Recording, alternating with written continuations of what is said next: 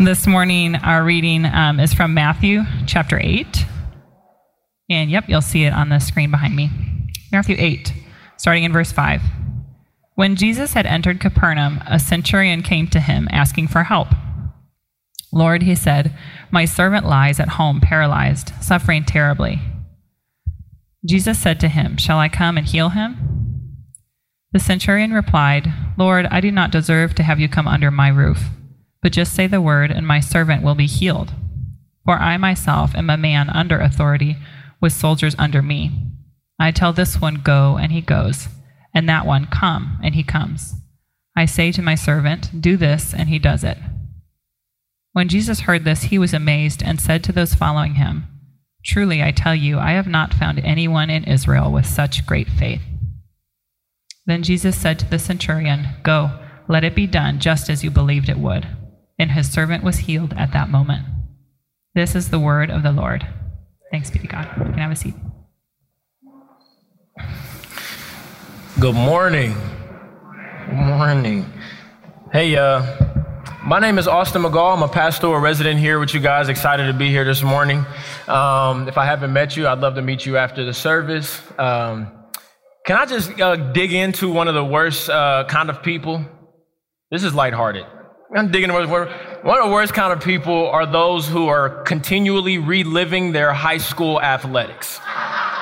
Some of the worst kind of people, right? You know, like people who just relive it, the glory days, they just talk about them. You get started, they're going for an hour. Just that is just the worst, right? And so, ironically, you know, I wanted to kick off the time by doing just that, but I'm definitely not that kind of person. You'll see why. Uh, but my high school basketball team, right, we were pretty good. So, my junior year, um, sophomore year, um, I suited up varsity, which means I played JV, but I sat on the bench for varsity games, and we won state. Sophomore year, we didn't lose a game, so we went like 30 and 0. And then junior year, right, I'm supposed to be playing, but I didn't get good enough, so I still sat on the bench for varsity. Um, but we won state again my junior year, right? And so we went state my junior year. Senior year, I played and we lost state. Anyway, uh, my junior year, we win state and then after the state championship game, there's like three or four parties going on around Omaha. We're feeling good. And I'm like, you know what? I'm all my friends, we want to go to this party. And I talk my I have an uncle who comes to the games and stuff, and he's just real supportive. My uncle, he has a Range Rover. And so I have the brilliant idea. I'm like, hey, like me and my friends, we just won state. I'm gonna ask my uncle if we can drive his Range Rover around Omaha with me and my boys. And we're gonna roll up to the party in the Range Rover, right? That's my brilliant idea. And so I go to my uncle's house after the game or whatever, and I ask my uncle, I say, Unc, like, you know, and everything in me is like, he's about to say no, obviously, right? It's his Range Rover. I'm like, Unc, like, uh, we know, was thinking, hey, can can I take the Range Rover out with me and some of the guys to the party? You know, we, we just won state. And he kind of looked at me, right? And I can only imagine what's going in his head. He's like, probably looking at me. I'm a junior in high school. He like, this little dude is asking me, this Range Rover I paid for, you know, the potential of him wrecking it is high. I don't know what he's going to be doing tonight. So it's like, no, I don't, you know, I'm scared for my, I'm scared to give him this Range Rover off the, off the basis of how old he is.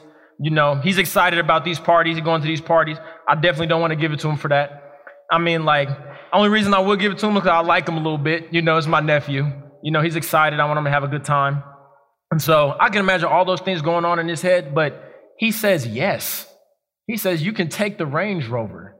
I said, what? You know, I had to play it cool because, you know, I, you, you act, he might say no if he sees how excited I get. But anyway, took the Range Rover out.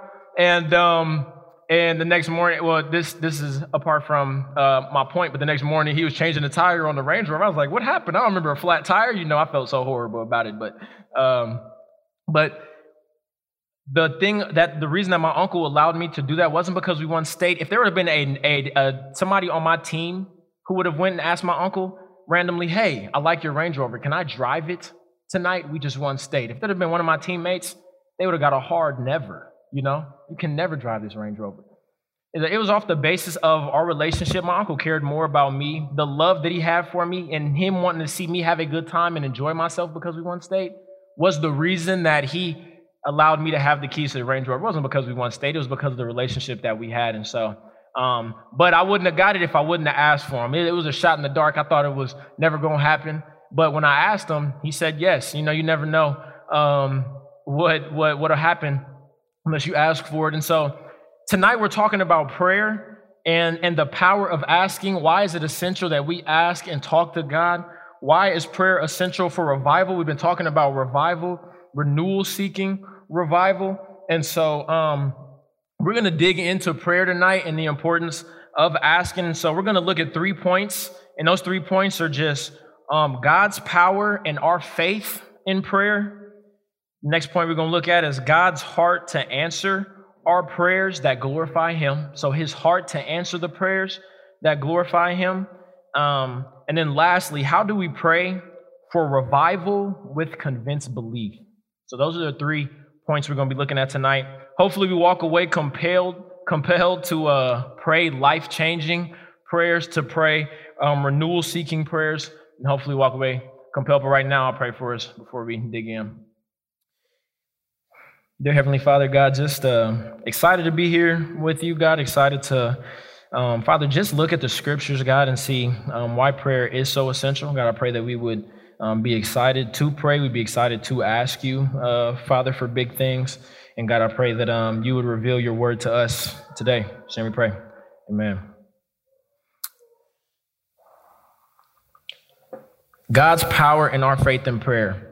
So I want to paint this picture. We're going to be spending time in Matthew 8. If y'all have y'all Bibles, y'all can open up to it because we're just kind of going to just be drawing from it. Matthew 8, 5 through 8 for this first point is what we're looking at.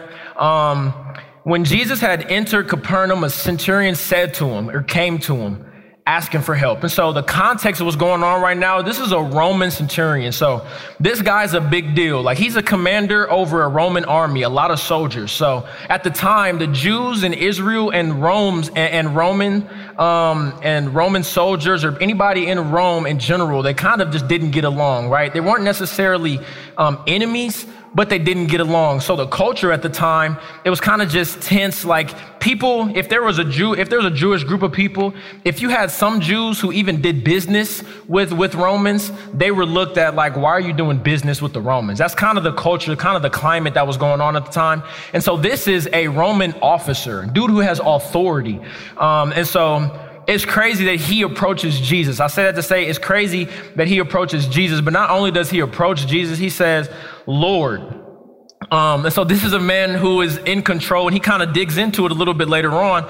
But he's like, I understand what authority is, right? He starts talking. He's like, um, he said, I myself know what it is. I tell this one go and he goes, that one come and he comes. I say to my servant, do this and he does it. He's like, pretty much, he's acknowledging, I understand what it means to be in charge. And so it's crazy that a Roman officer over these soldiers is approaching this, you know, this physically like a 30 year old dude who's walking around with, with, a, with a small following, a, a Jewish guy, and he's like, Lord. Acknowledging, I understand what authority is. I know that you have authority. I know that you have all authority. And he says, Lord, he said, my servant lies at home paralyzed and is suffering terribly. Jesus said to him, Shall I go and heal him? The centurion replied, and it's crazy that Jesus, like, just replies that. And, uh, and the, the context culturally, the Jews are standing here like, Jesus, what? You gonna heal this Rome? What? You know, as he's shattering all paradigms for the cultural differences right now.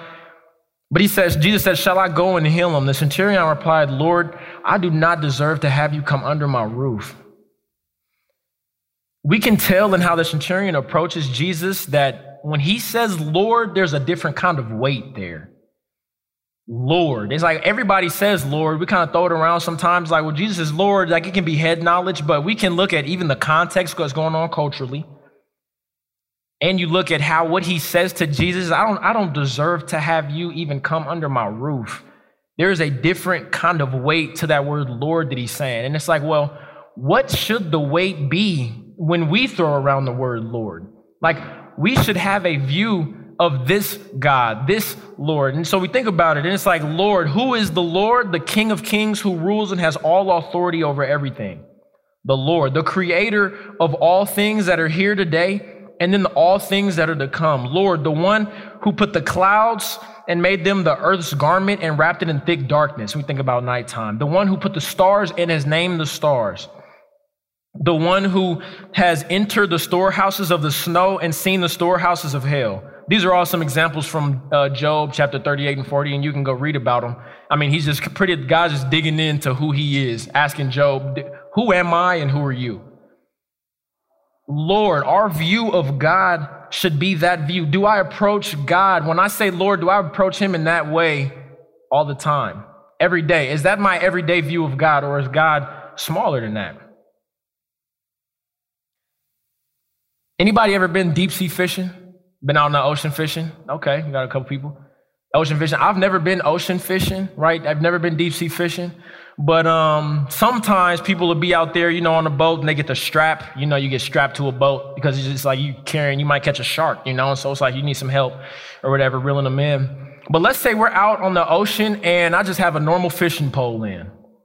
And then, and then my fishing pole, I'm just happy go lucky out here, you know, standing on this boat. And then my fishing pole snags a whale. What happens to me? I'm gone with the quickness, you know. I'm with, I am off this boat. If I'm either letting go of this fishing pole or I'm in the water getting drug around by this whale. If I was attached to the boat and I hooked the whale, he's probably taking the boat with him. Still not going to be strong enough.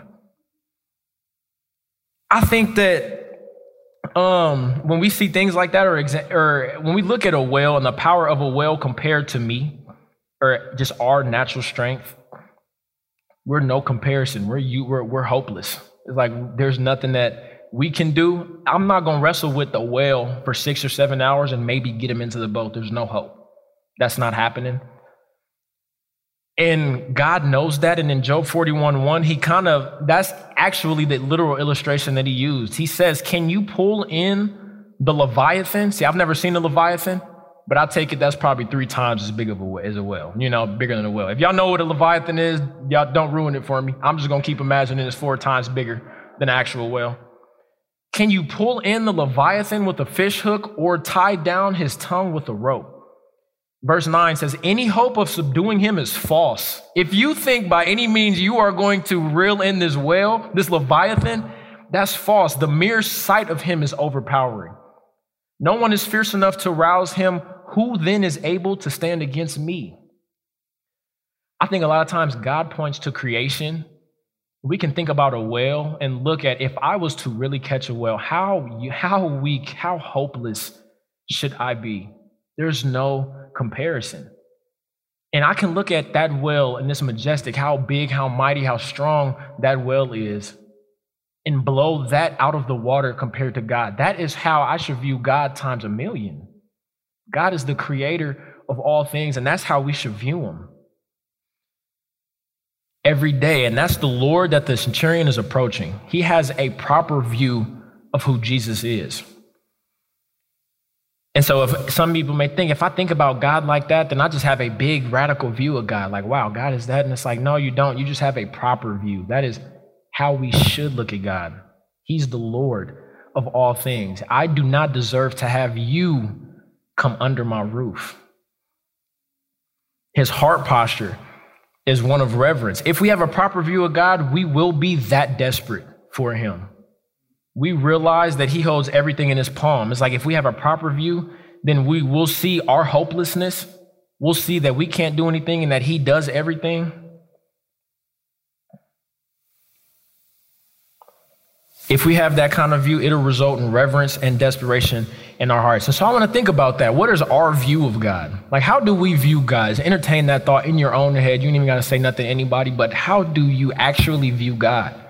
Is he your like call and response to God, you know? Oh, I'm in trouble. Let me pray real quick, you know? Is he the creator of all things in your mind? Is he is he small? You know? Is a situation in your head too small for God to handle? Or is he almighty and in control of every single nook and cranny of your life? That's challenging for me to think about. I was thinking about it earlier this week and I was like, wow, like I treat God a lot of times like he is just this, sometimes a call and response God, you know, or like I have a small view of God sometimes, genuinely. But when I think about the centurion, he has a proper view of God. Lord, my servant lies at home paralyzed and is suffering terribly. I don't deserve to have you come under my roof. A famous uh, theologian, A.W. Tozer? He said, uh, What comes into your mind when you think about God is the most important thing about you. What comes into your mind when you think about God is the most important thing about you. I think it's important for us to realize and know who we are talking to when we're praying. God's power and our faith in prayers is the first point. It's important to know who we talk who we are talking to because when we know who we're talking to, then our faith in him is strengthened. Just as if I was wading in the water and then I see a big whale come by, that fear, that reverence for this massive whale, just hoping that I can just be on his side, that's how I should feel when I'm thinking about God. I should feel that desperation. My faith, when I view God like that, is strengthened. Then I believe, I want to believe what he wants. I just want to head in his direction.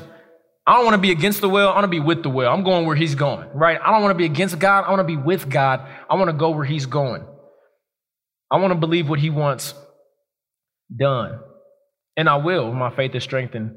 And then that kind of leads us to our second point. The second point is God's has a heart to answer the prayers that glorify him. When I realize who he is, my heart then wants what he wants, and I then see that what he wants is best because he is in control. And I think we see that in the centurions of verse 8. We'll pick up at verse 8. Um, he says, Lord, I do not deserve to have you come under my roof, but just say the word, and my servant will be healed. For I myself am a man under authority, with soldiers under me. I tell this one, go, and he goes, and that one, come, and he comes. I say to this servant, do this, and he does it. When Jesus heard this, he was amazed and said to those following him, I tell you the truth, I have found, I have not found anyone in Israel with such great faith. I mean, that's wild for multiple reasons. One, the creator of the universe is amazed. But two, this is a Roman centurion, like we talked about earlier, and he's Jesus is in the midst of some Jews, and he said, I haven't found anyone a Jewish person, anyone in Israel with such great faith as this Roman centurion. Jesus was amazed. He said, I tell you the truth, that is, that is wild because I think Jesus is what he's expressing to us. He's showing us um, something about his own heart posture that we can learn from and glean from. I'm like, Jesus loves that kind of faith, that kind of belief um, just say the word. He said, Hey, you don't even have to come to my house. Like you are the Lord. Just if you just say the word, it'll be done. That that faith is wild. And essentially, and essentially, the centurion is only asking what Jesus always does. That's what's crazy about it. He's asking Jesus to do what Jesus does. Hey, can you heal this servant of mine back at the house.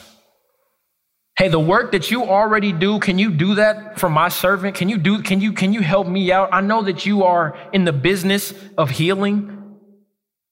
You don't even have to be there, just say the word. I was talking to a, a dad recently. I'm not a dad, so I had to talk to one. And I was talking to him um, not too long ago, and he told me this. He said, If one of my kid asked me for something, he said, if he asks me for something that I'm into, I'm 100% getting it for him. If I'm in, if I play the violin and my kid asks me for a violin, I don't care if I got to put a down payment on it. I'm getting it for him. He wants to do it with me, right? If I if I if I ride bikes and my kid wants to get a bike to ride with me, I'm getting it for him because he wants to do it with me. 100%.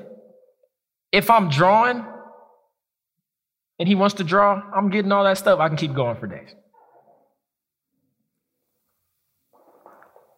But then the hesitation, but also what's expressed in the hesitation is like, well, if he wants a four wheeler so he can ride around with his friends and they can go get rowdy and be crazy, and you know, that's kind of irresponsible. I'm nervous about that. That may not be his best. I'm, I'm hesitant to just go ahead and just give him a four wheeler.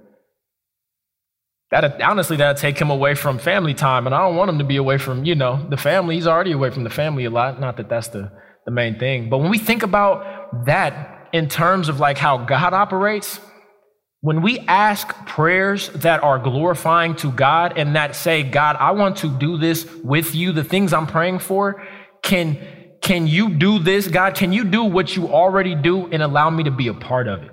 God, I want to be a part of it. God can't wait to bless that. He cannot wait to bless the prayers that glorify Him.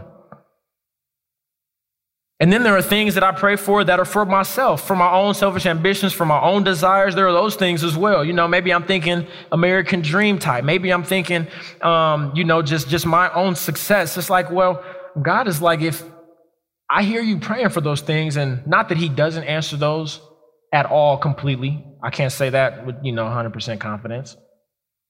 But He's like, are those things taking you away from me? Do those glorify me? it makes sense that God would hesitate to just bless us for a lot of that stuff rather than if we're praying for revival, renewal. God, would you do what you always done? The centurion is like, hey, you're in the business of healing people. Can you heal my servant? I'm desperate for you to heal my servant. Just say the word, Jesus, and Jesus says, just say the word and he will be healed. Um, Jesus later on goes on to heal them. And I'm like, when we look at that heart posture, that's that's crazy for us to think about and to realize because I think there's something special in praying for what God wants. Because not only is that best for us, but we can have a confidence in it. Because we know that that is what God gets excited about. Jesus was do this. Jesus was amazed. I have not found anyone in Israel with such great faith.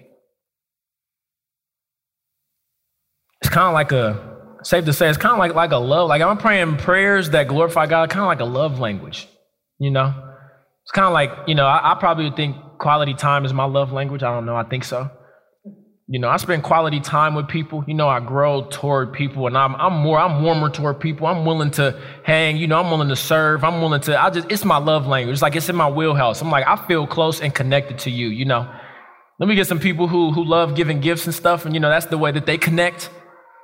And I'm like, that's cool, you know, um, you know, can tolerate it. I, I don't mind gifts, you know. It's like, you know, it's not the way I feel connected, but but that's cool. I can connect with you through that. You know, I can learn how to, you know, physical touch people. It's like, okay, you know, sorry. No, I'm just kidding. I like I like physical touch. But the point is the way that I feel most connected is through is through um, quality time and I'm like, I think that when we pray prayers that are glorifying to God, it's kind of like his love language. He's like, wow, I am amazed. I can't believe this faith. Look at this. Almost like he stands up out of his seat. You know, like, wow, this is like we're in his wheelhouse now. God is like, yes, we are here. Like, you know, whatever your love language is, how you feel like, I feel like that is just how Jesus is. Like, that is his love language. Jesus was amazed. It struck a different chord with him. All that to say, if we're praying for things that are in line with, with, with what Jesus wants, with healing, with transformation, we're praying for revival, God, would you move in the hearts of these people? Um, then we should just have an unwavering confidence in those prayers and know that we are praying things that, that God wants for us and we can be a part of. And God will bless that. He'll bless that. But we need to be careful about praying for things that don't necessarily glorify Him and may keep us um, may keep us from the things that really do glorify Him. So if we're continually just praying for the things that we want to see happen, selfish ambitions or whatever the case, we may need to redirect our prayer life. What is glorifying to God? so we see the centurion asking Jesus to do what he already does, but then also um, we see that he was convinced that Jesus would do it. And so that's kind of um, where we, we head to the third point, which is just how do we pray for renewal and revival with a convinced belief? Because he was convinced. All you got to do is say the word, Jesus, and he'll be and he'll be good. Like, you know, I understand how this authority thing works. He was convinced. And how do we get there? One, I think we get there from a proper view of God, understanding everything is in his palm. He is the Lord of all things. He's in charge. And then once we realize that, then we have a faith that is like, hey, I believe since you are in charge, you do know what is best. So, what you communicate in your word about what's best, that's what I want to be praying for. That's what I want to be about. And then not only is that what I want to be about, but I want to be unwavering in that right there. I want to sit right there and have an, and a convinced belief. Because how does Jesus respond? Verse 13, Jesus said to the centurion, Go, let it be done, let it be done just as you believed it would. Let it be done just as you believed it would. And the servant was healed at that moment. I think about other places in Scripture where it's uh, Mark 11, 24. Therefore, I tell you, whatever you ask for in prayer, believe that you have already received it and it'll be yours. James 1 He who asks must believe and not doubt, because anyone who doubts is like a, a wave of the sea blown and tossed by the wind. It is crazy that God tells us to be so confident in the prayers that glorify Him that we shouldn't have an ounce of doubt that we should almost just as we as we're praying we should just believe that it is going to happen. It's crazy that that's borderline it's a command. I mean it's crazy. That is insane to really think about. I can be that confident um i want to look at a couple times where god shows up in prayer too just kind of in general how god moves in prayer when the early church was getting started peter kind of early on in acts acts 12 peter getting put in prison by king agrippa um, Acts 12, 5, it says, So Peter was kept in prison, but the church was earnestly praying for God, uh, praying to God for him. And then by verse 7, we see that the angel was breaking him out of jail. Church was earnestly praying for God's will to be done for Peter. Look at Daniel, King Nebuchadnezzar. Nebuchadnezzar had a confused, a confusing dream. So then never, he was like, hey, like, um, he ordered all his counselors and was just like, hey, if anybody if can somebody tell me what this dream is? If nobody can interpret for me this dream, I'm killing all y'all. Like, bro, that is horrible leadership. You know, that is tough. I did not want to be in his house as a counselor at that time. A dream? Oh, that is rough.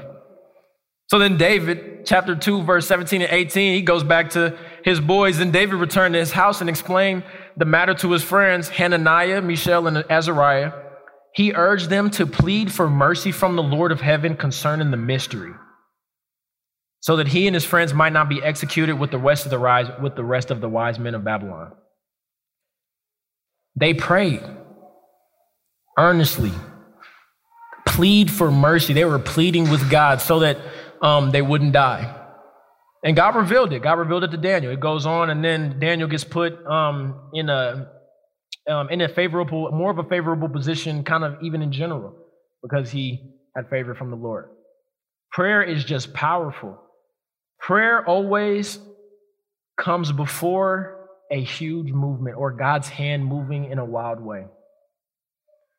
Prayer kind of always comes first. One other story that's not that's apart from the Bible. It was in uh, 1857 um, September 1857. There was a, a, Great Depression kind of going on this year in the in the um, Wall Street, and uh, things were falling apart, and um, there was just a lot of moving parts going on at the time. I'm not going to dig into all of them for the sake of of time, but there's a lot of things going on, and so then you have this guy who starts these lunch hour prayer meetings. He goes down to this church, and um, for just for an hour a day, goes down there and just prays. Um, actually, I don't know if it was every day or once a week. It was one of them. Every day might as well for emphasis, right? Could be once a week. I was reading it last night. Didn't write it down. Anyway, starts off by himself. First couple months, 50, it, it, grew. So the first two months, well, the first few weeks, it was just kind of just two people, him and then somebody else would come occasionally, just him. After a couple months, 50 to 60 people were coming in here praying people saw the need. They're praying. They're like, all of this is kind of just fall, falling through the cracks. It's just tough out here, right? They're in New York, Wall Street, some businessmen, probably successful, but they feel their brokenness. Within six months, in different businesses throughout New York City, so this ended up spreading not only from their business, people heard about what was going on there, and so this ended up spreading throughout New York. Within six months, uh, out of 800,000 people that were at, uh, in New York at the time, or in that area at the time, 10,000 businessmen were praying over their lunch break in different businesses over a span of six months. That happened in September of 1857. By January 1858, newspapers were sending out with um, headlines, The Progress of the Revival. They're talking about it. What is happening? So many people were coming to Christ at the time. Businessmen are like, wow, what is happening? I need this. There, people were seeing their desperate need. They're coming to these prayer meetings broken, and then they're like praying, and then they're like, wow, I need more of that. And then they're coming to Christ and coming to know who God is. Prayer is kind of always the beginning of something huge that God does. True prayers that are acknowledging who God is and praying for His will to be done. These aren't just empty prayers that kind of don't really matter. These are prayers that glorify Him. When I pray as if something has already happened, not only does God tell me to, but also something kind of happens in my own heart when I'm praying like that. When I'm praying with this convinced belief, something kind of starts happening to me. I think God works on my heart as much as I'm praying for other people. It's like I want to see a revival happen more than anything. I'm praying in the mornings. Let's say I wake up 6 a.m. and I'm let's say I wake up and I'm praying for an hour every single day. Now, when I'm at work and I sit down on my lunch break and somebody comes and sits down with me, the only thing that's really on my mind, the only thing I'm saturated with is the fact that I've been praying for a revival in Colombia. And now I'm looking at this dude and I'm like, wow, God could use you in amazing ways to bring a revival in Colombia. Then I ask him how his weekend was, and he tells me, and then I ask him if faith ever been a part of his life. You know, it doesn't, doesn't actually have to go like that, but I'm, I'm thinking about the revival happening through this person. My life, God then does something. When I'm praying like that, God does something to me, and that affects my day in and day out life.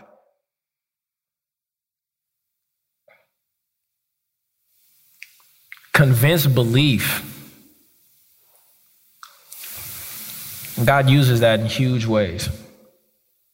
I then look at people different. I then look at my life different. I then operate just different. If I am praying for those things as if they're already happening, as if God is already going to do it, then I now can be a part and now I'm feel like I'm equipped and I can just have a conversation because I'm on fire for God. God does something internally when we really do pray like that.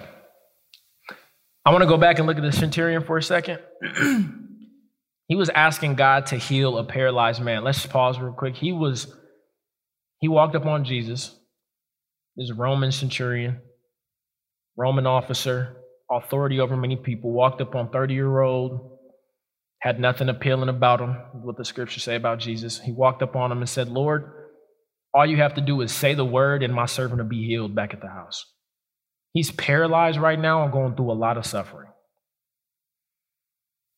He was asking Jesus to heal a paralyzed man without even being next to him. We're asking for something far less mind blowing. That is mind blowing faith.